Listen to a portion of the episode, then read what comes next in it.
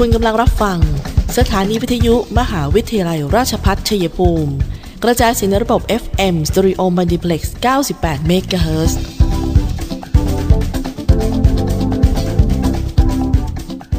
ที่นี่ สถานีวิทยุกระจายเสียงเพื่อการศึกษา มหาวิทยาลัยราชพัฒชัยภูมิส่งกระจายเสียงในระบบ FM Stereo Multiplex ความถี่ 98 MHz จากนี้ไป อเชิญท่านติดตามรับฟังรายการ คุยกันบ่ายสองโมงดำเนินรายการโดยธนทรชัยวงศ์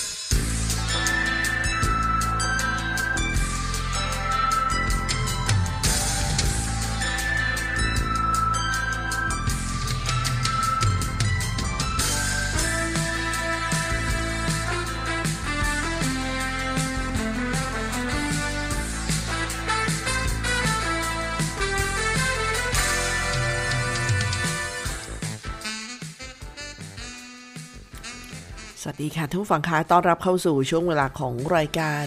คุยกันบ่าย 2 โมง ประจำบ่ายวันศุกร์สุดสัปดาห์ที่ 17 กันยายน พุทธศักราช 2564 ค่ะ ดิฉันตุ๊กธนทรชัยวงศ์ทำหน้าที่ดำเนินรายการ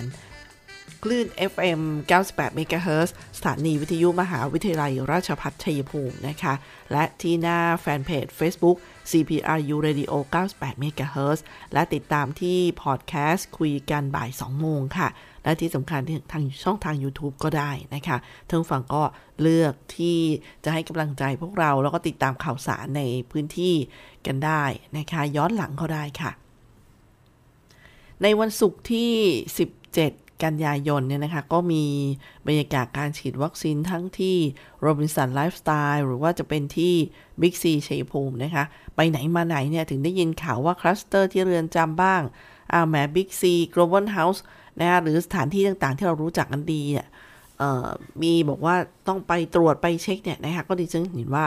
การแจ้งเนี่ยมันถูกต้องแล้วนะเพียงแต่เราที่เป็นผู้สัมผัสจะเสี่ยงสูงเสี่ยงต่ำ ก็ไปใช้สิทธิ์ในการที่จะหานะคะว่าเราเนี่ยรับเชื้อหรือเปล่านะคะแล้วก็ถ้าใช่ก็จะได้จำกัดตัวเองนะคะแล้วก็ที่สำคัญก็ได้รับการรักษาค่ะ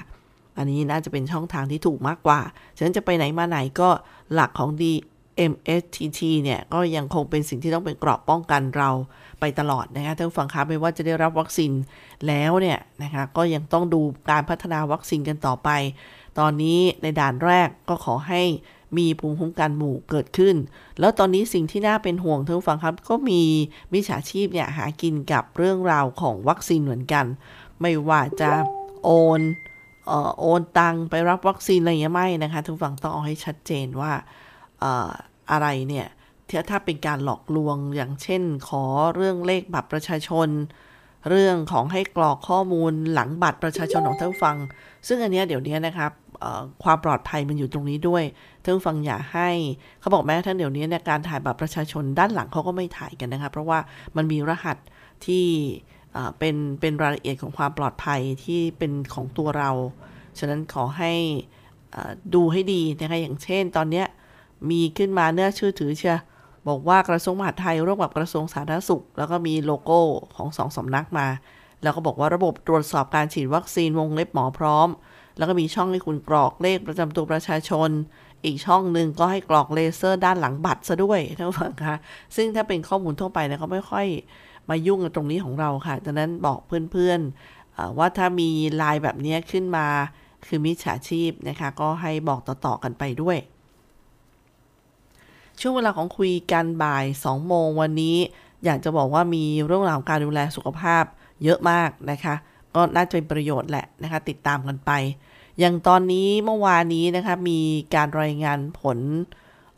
RT-PCR โควิดเรือนจำชัยภูมิจากสคร9รวมทดสอบแล้ว 1,522 ราย ผลบวก 1,064 ราย ผลลบ 454 ราย แล้วก็ต้องตรวจซ้ำนะคะอีก 4 เหลืออีก 14 รายที่ผลตรวจครั้งแรกผลเป็น inconclusive จะดำเนินการตรวจซ้ำในวันที่ 16 คือเมื่อวานนี้นะคะท่านผู้ฟัง แล้วก็ติดตาม แต่ว่าท่านผู้ว่าวิเชียนจันทรโนไทยก็บอกแล้วนะคะว่าเรียกว่าคุยกันในในส่วนงานที่เกี่ยวข้องทั้งหมดทั้งสบคชัยภูมิด้วยเนี่ย มันอยู่ในวงจำกัดคือในพื้นที่ฉะนั้นประชาชนก็ขอให้ปฏิบัติตัวมาตรการความปลอดภัยปกตินะคะ น้ำท่าก็มาท่านฟังคะก็ยังมีอีกกับความสูญเสียกับครอบครัวนี้ ซึ่งเป็นหัวหน้าครอบครัวของบ้านแหละออกไปหาปลา ในช่วงหน้าน้ำแบบนี้ทุกคนก็บอกอยากหาไรายได้พิเศษ อยากหาอาหาร กระแสน้ำป่าก็พัดไปนะคะก็เลยอยากจะบอกฝากเตือน พอเล่าถึงเคสหนึ่งเราก็ต้องฝากเตือนว่าเป็นอุทาหรณ์อย่าให้เกิดความสูญเสียอีกนะคะ ขอให้ระมัดระวังกับเรื่องกระแสน้ำอย่าประมาทกันไปค่ะ แล้วก็ยังมี นะคะในช่วงดีเดย์24 กันยายนนี้นะคะรัฐบาลพร้อมฉีดวัคซีนเข็ม 3 เพื่อกระตุ้นภูมิประชาชนค่ะ ที่ได้รับวัคซีนเชื้อตายครบ 2 เข็มในช่วงมีนาคมถึงพฤษภาคมที่ผ่านมานะคะเข็ม 3 ก็จะเริ่ม 24 กันยายนนี้ค่ะ แล้วก็เดี๋ยวช่วงหน้ามีทั้ง 7 มาตรการเข้ม สถานศึกษาไปกลับมาฝากกันด้วยนะคะ แล้วก็ยังมี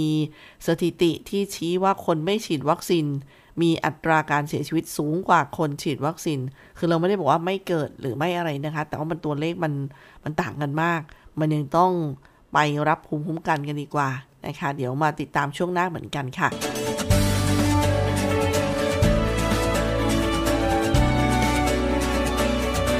ในช่วงที่เราต้องต่อสู้กับวิกฤตโควิด -19 นี้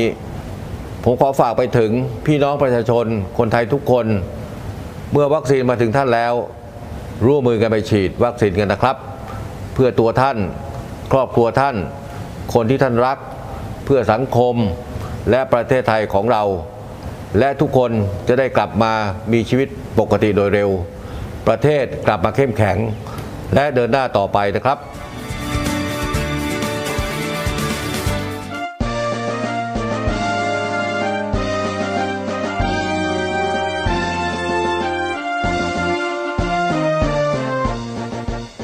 สำนักงานคณะกรรมการป้องกันและปราบปรามการทุจริตแห่งชาติหรือปปช ประกาศผลการประเมินคุณธรรมและความโปร่งใส ในการดำเนินงานของหน่วยงานภาครัฐ ITA ประจำปีงบประมาณ 2564 มหาวิทยาลัยราชภัฏชัยภูมิได้รับคะแนนเป็นที่ 1 ระดับ double A ได้คะแนน 98.17 ระดับ double A คะแนนเพิ่มจากปีที่ผ่านมาบวก 1.80 ได้คะแนนเป็นที่หนึ่งของกลุ่มมหาวิทยาลัยราชภัฏภาคตะวันออกเฉียงเหนือ ได้คะแนนเป็นที่สองของกลุ่มมหาวิทยาลัยราชภัฏทั่วประเทศ และคะแนนเป็นที่สามของสถาบันอุดมศึกษาทั่วประเทศที่ยอมรับของสังคมหลักสาขาวิธีทางให้ดำรง มุ่งมันตรงเพื่อพัฒ มหาวิทยาลัยราชพัฒชัยภูมิเปิดรับบริจาคสิ่งของที่จำเป็นสำหรับผู้ป่วยโควิด -19 ในโรงพยาบาลสนามแห่งที่ 3 ณ มหาวิทยาลัยราชพัฒชัยภูมิ สิ่งของที่จำเป็นบะหมี่กึ่งสำเร็จรูป ผลิตภัณฑ์ชงดื่ม กางเกงหูรูด กางเกงขากล้วย จาน ชาม ช้อน สบู่ แปรงสีฟัน ยาสีฟัน ผลิตภัณฑ์สำหรับซักผ้า ล้างภาชนะ ผลิตภัณฑ์ล้างห้องน้ำ ขนมขบเคี้ยวและอื่นๆ จุดรับบริจาคที่อาคารศูนย์ศิลปวัฒนธรรม ติดต่อสอบถาม 044 815 111 ต่อ 0 เราจะผ่านโควิด -19 ไปด้วยกัน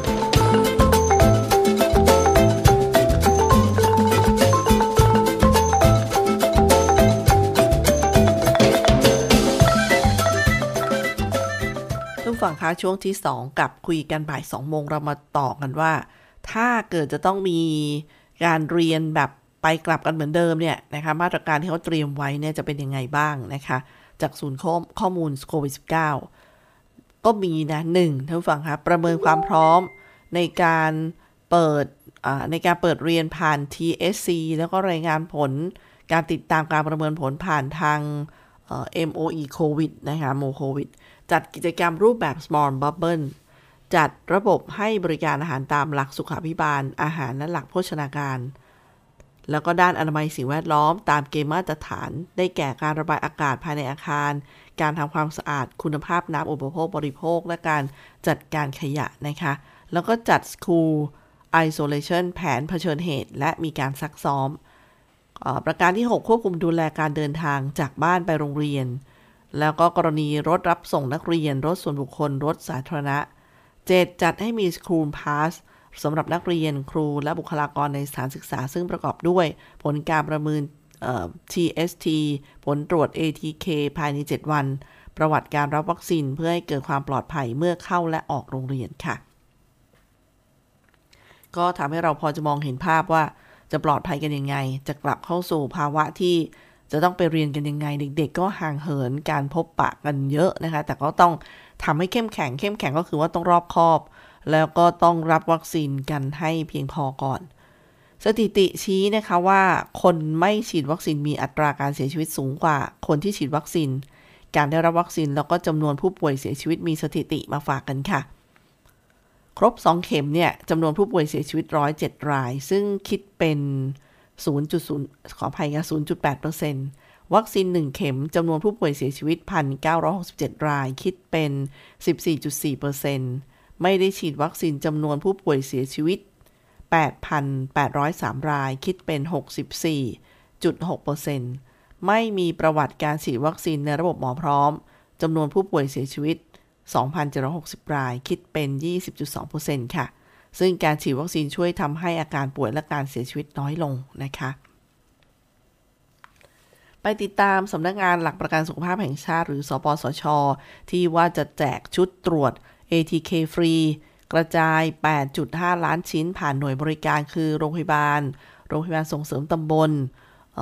คลินิกเอกชน ร้านยาที่เข้าร่วมโครงการค่ะ พื่อให้ประชาชนกลุ่มเสี่ยงทุกสิทธิการรักษา อย่างเช่น สิทธิบัตรทอง ประกันสังคม สวัสดิการข้าราชการตรวจโควิดด้วยตนเอง เพื่อป้องกันและควบคุมโรครู้เร็วรักษาเร็ว ลดการระบาดโควิด แจกคนละ 2 ชุด ห่างกัน 5 วัน โดยเริ่มกันแล้วนะคะดีเดย์ตั้งแต่เมื่อวานและท่านผู้ฟัง การแจกชุดตรวจ ATK หรือ Antigen Test Kit เนี่ยนะคะให้กับประชาชนกลุ่มเสี่ยง 2 รูปแบบค่ะ ก็รูปแบบที่1เนี่ย แจก ATK ณชุมชนแออัด และตลาด รวมถึงขนส่งสาธารณะร้านเสริมสวย ร้านนวด สปา ครู อาจารย์ รูปแบบที่ 2 แจกบริการที่โรงพยาบาล โรงพยาบาลส่งเสริมสุขภาพตำบล รวมไปถึงคลินิก ร้านขายยา ที่เข้าร่วมโครงการในพื้นที่สีแดงค่ะ อันนี้ก็เป็นวิธีการที่จะกระจาย ATK ออกไป ส่วนปัญหาที่ท่านฟังพบ แล้วก็มีคำถามมากก็คือเรื่องอาการแพ้ยา แพ้ยาแก้แพ้ท่านฟังคะก็คุณหมอยืนยันว่าไม่ส่งผลต่อการฉีดวัคซีนโควิดนะคะ สามารถไปฉีดวัคซีนได้ตามปกติค่ะ แล้วก็กรมควบคุมโรคนะคะ ได้เตือนประชาชนเฉพาะภาคเหนือและภาคอีสาน เสี่ยงให้ให้เลี่ยงนะคะ การรับประทานหมูดิบ หรือว่าสุกสุกดิบดิบเพราะว่าเสี่ยงป่วยโรคไข้หูดับอาจถึงขั้นเสียชีวิตนะคะ นี่ก็เป็นประเด็นหนึ่งที่บอกว่าวันนี้มีเรื่องของสุขภาพอนามัยมาฝากกัน เตือนกันก็บ่อยนะทุกฝั่งแต่ว่าก็มีกันอยู่เรื่อยๆฉะนั้นเรามาดูรายละเอียดกันนิดนึงนะคะมีเมนูที่เสี่ยงติดเชื้อไข้หูดับเนี่ยก็คือลาบหมูดิบ ก้อยหมูดิบ ลาบเลือดหมู ซอยจุเนื้อหมู ก้อยบักนาว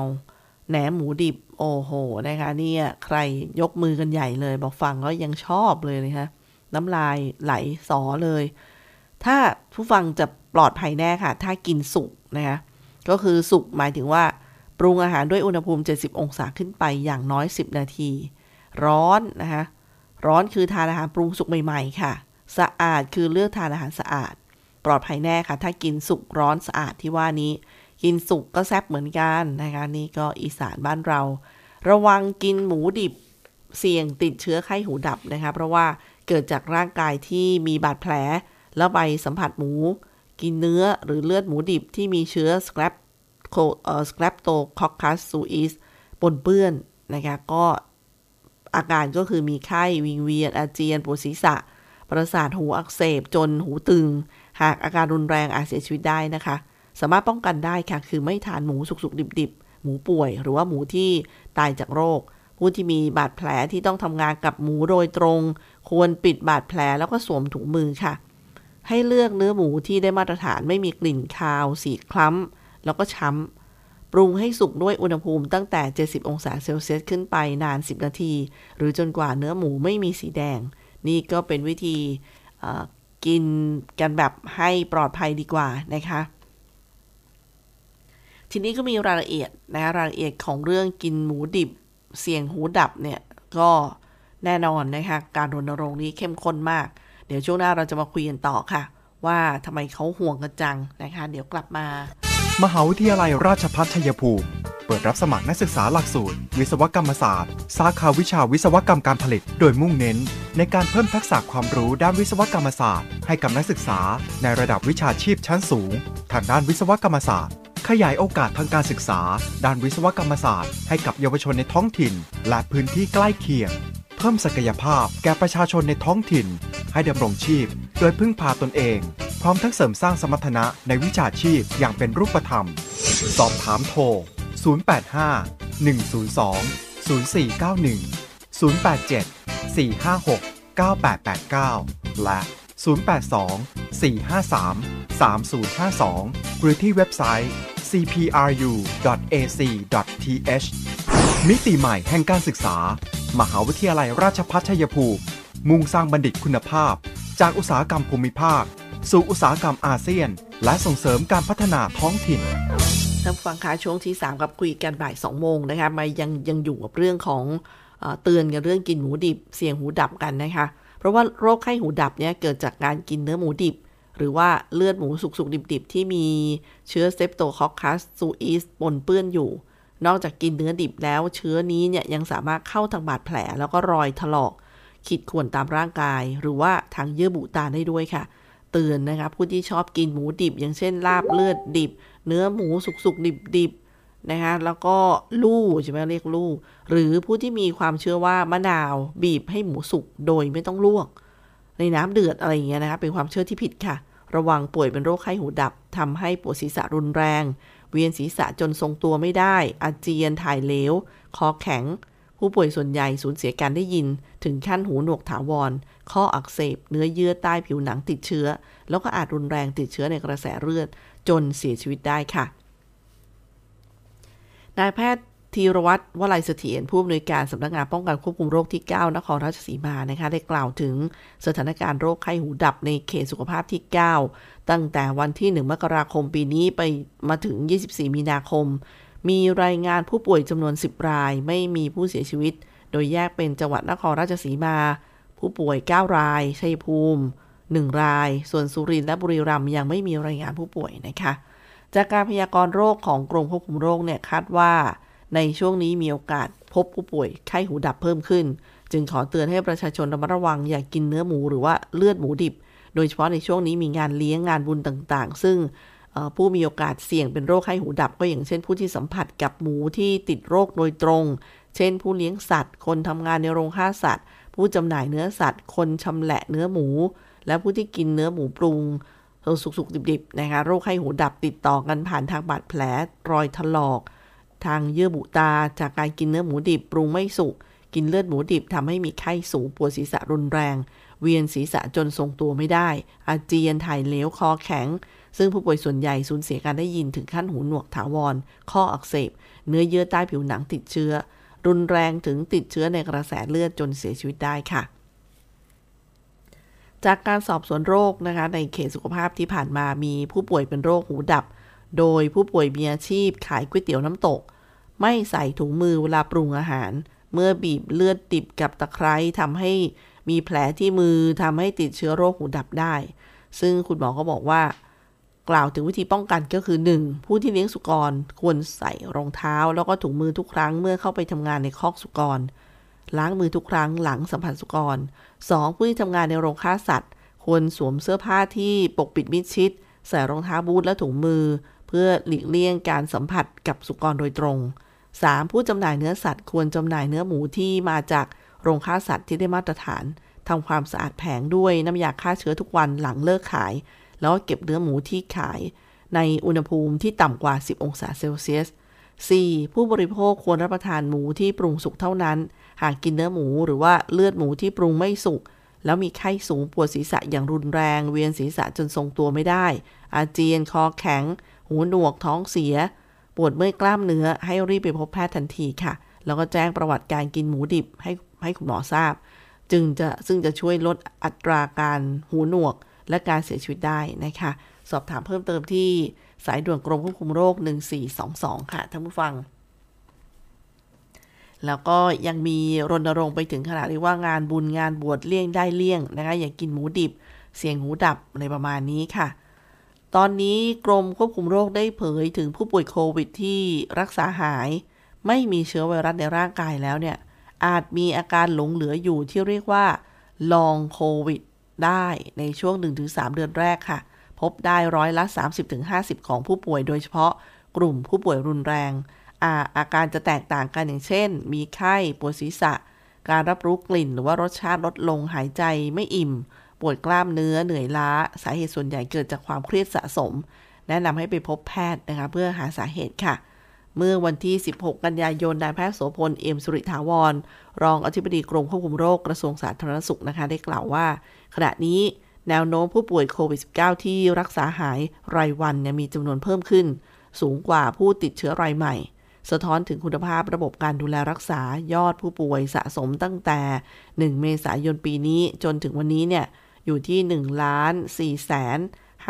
5,374 ราย หลายรายแม้จะหายป่วย และตรวจไม่พบเชื้อไวรัสในร่างกายแล้วนะคะ แต่อาจจะยังมีอาการหลงเหลืออยู่ ซึ่งองค์การอนามัยโลก หรือ WHO เนี่ยเรียกอาการที่เกิดขึ้นนี้ว่าภาวะลองโควิดก็มาจากภาษาอังกฤษที่แบบว่ายาว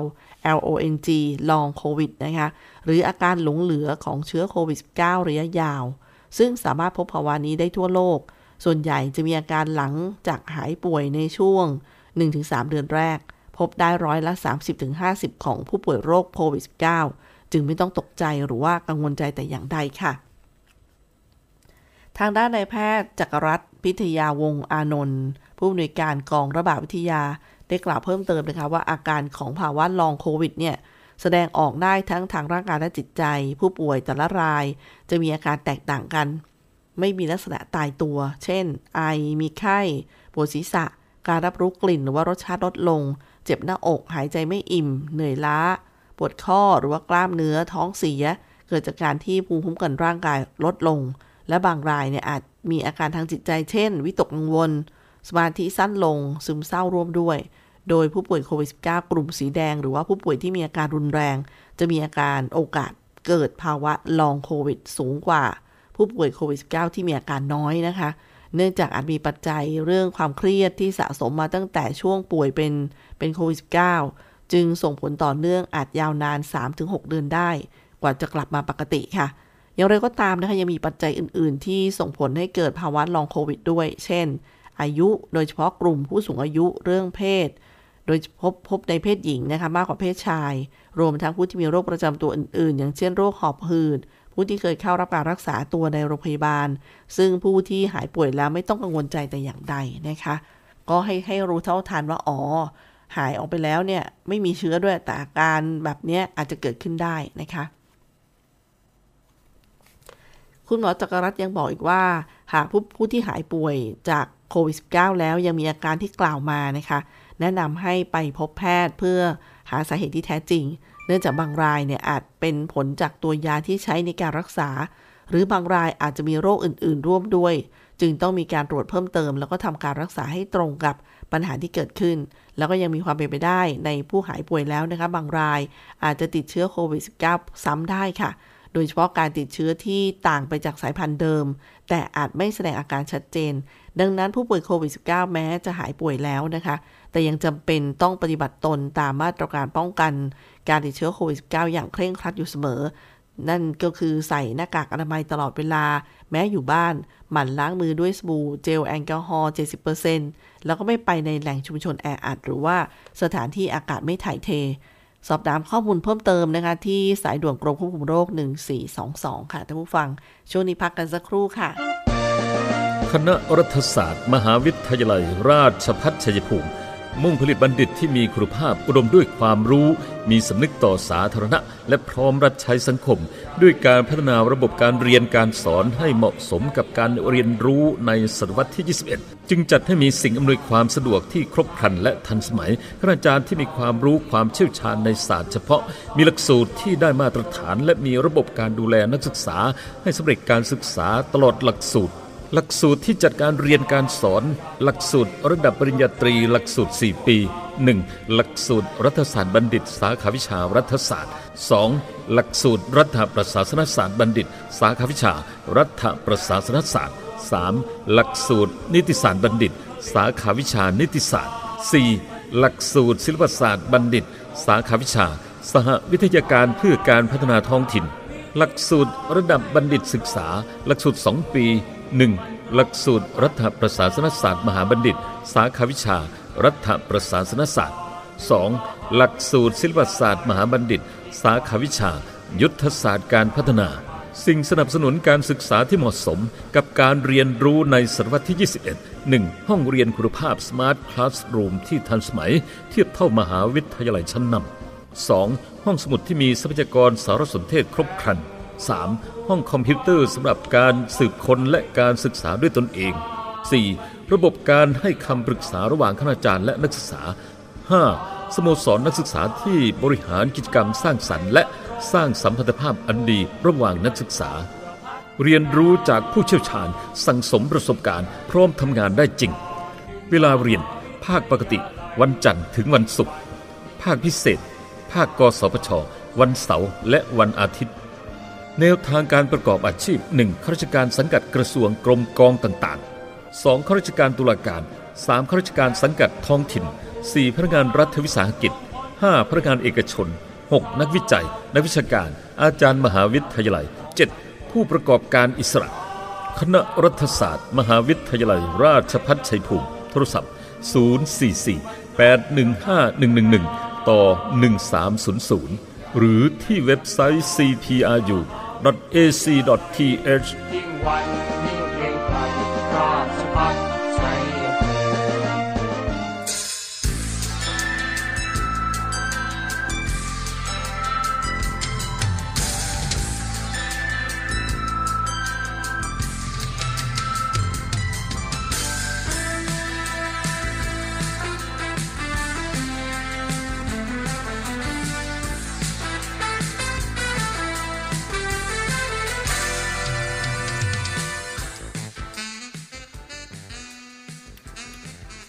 ผู้ฟังคะเดินทางมาถึงช่วงท้ายรายการของคุยกันบ่าย 2 โมงในวันนี้นะคะ ก็ยังบอกอีกว่าในช่วงนี้ถึงพูดถึงโควิด เยอะ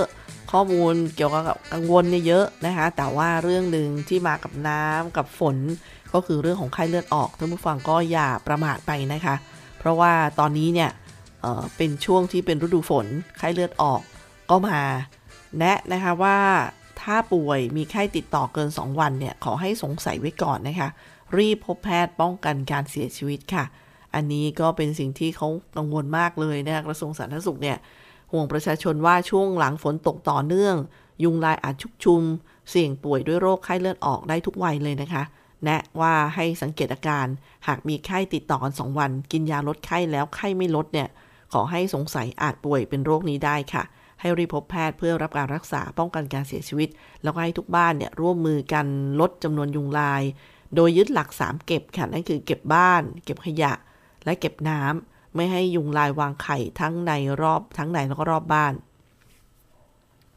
เมื่อวันที่ 15 กันยายนที่ผ่านมานะคะ นายแพทย์อภิชาติวชิรพันธ์ รองอธิบดีกรมควบคุมโรคค่ะ ได้บอกว่า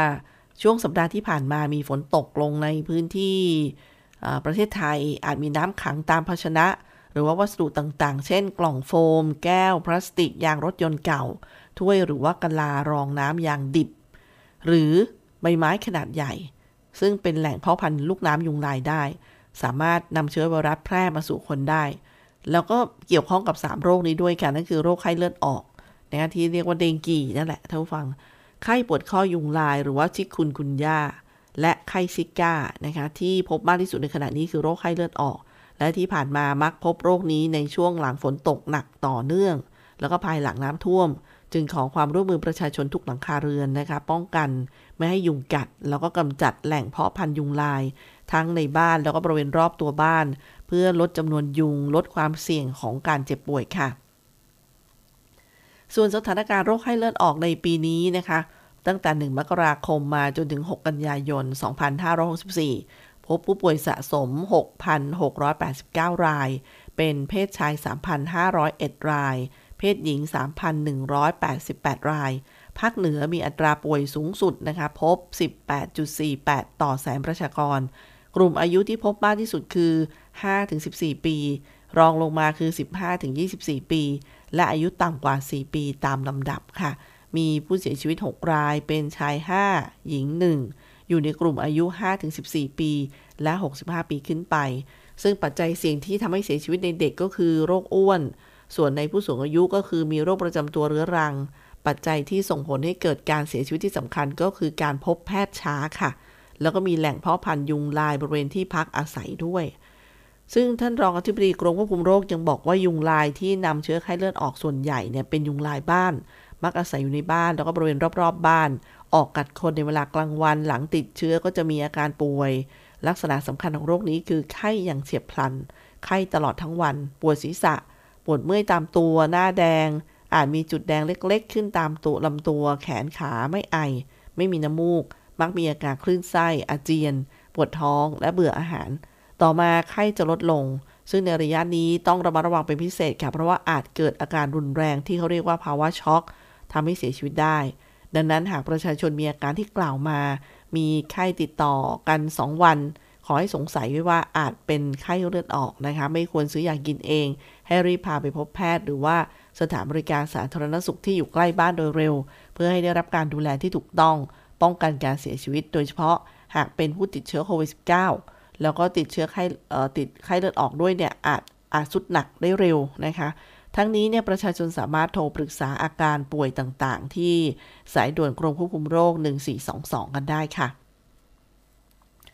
สำหรับการป้องกันโรคไข้เลือดออกนะคะรวมถึงโรคติดเชื้อไวรัสซิก้า และโรคไข้ปวดข้อยุงลาย หรือโรคชิคุนกุนย่า ขอให้ประชาชนทุกทุกคนเนี่ยระวัง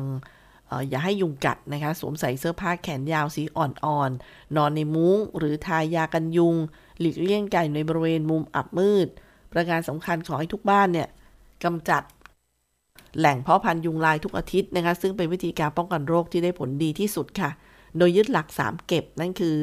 อเพื่อไม่ให้ยุงลายมาวางไข่ก็คือ 1. เก็บกวาดบ้านให้ปลอดโปร่ง ไม่มีบริเวณอับทึบให้ยุงลายมาเกาะพัก 2. เก็บขยะ เศษภาชนะทุกชนิด โดยเฉพาะที่อยู่รอบบ้าน ทิ้งในถุงดำมัดปิดปากถุงแล้วก็นำไปทิ้งในถังขยะ เพื่อไม่ให้เป็นแหล่งขังน้ำ ให้ยุงวางไข่พ่อพันธุ์ได้ค่ะ 3. เก็บน้ำปิดฝาภาชนะใส่น้ำกินน้ำใช้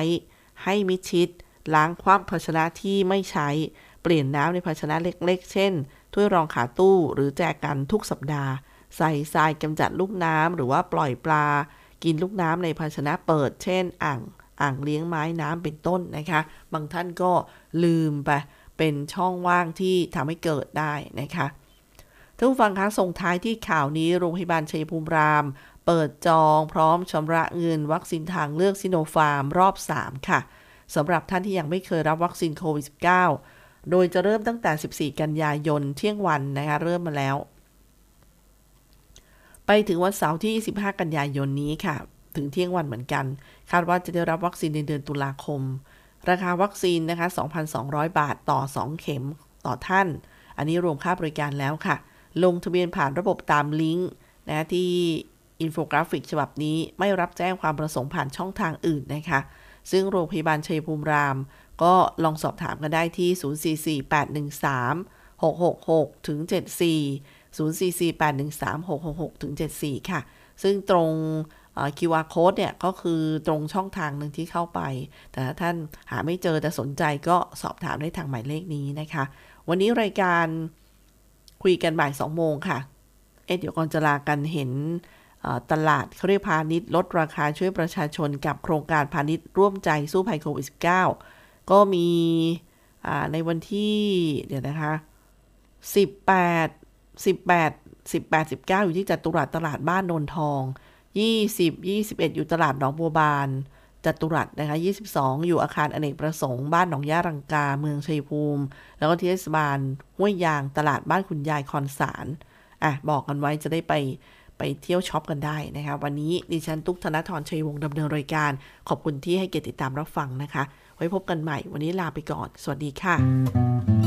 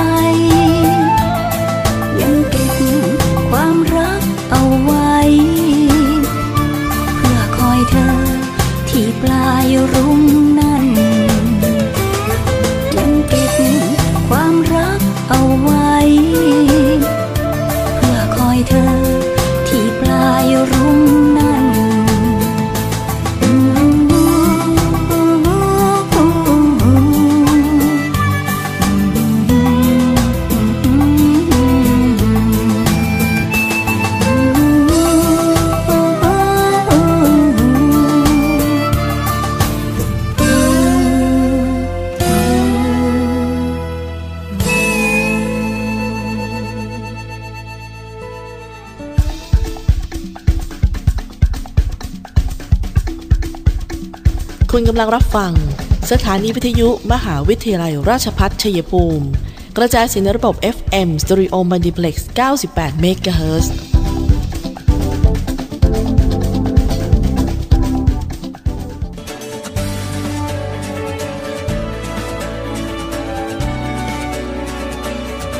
ในช่วงที่เราต้องต่อสู้กับวิกฤตโควิด -19 นี้ ผมขอฝากไปถึงพี่น้องประชาชนคนไทยทุกคน เมื่อวัคซีนมาถึงท่านแล้ว ร่วมมือกันไปฉีดวัคซีนกันนะครับ เพื่อตัวท่าน ครอบครัวท่าน คนที่ท่านรัก เพื่อสังคมและประเทศไทยของเรา และทุกคนจะได้กลับมามีชีวิตปกติโดยเร็ว ประเทศกลับมาเข้มแข็ง และเดินหน้าต่อไปนะครับ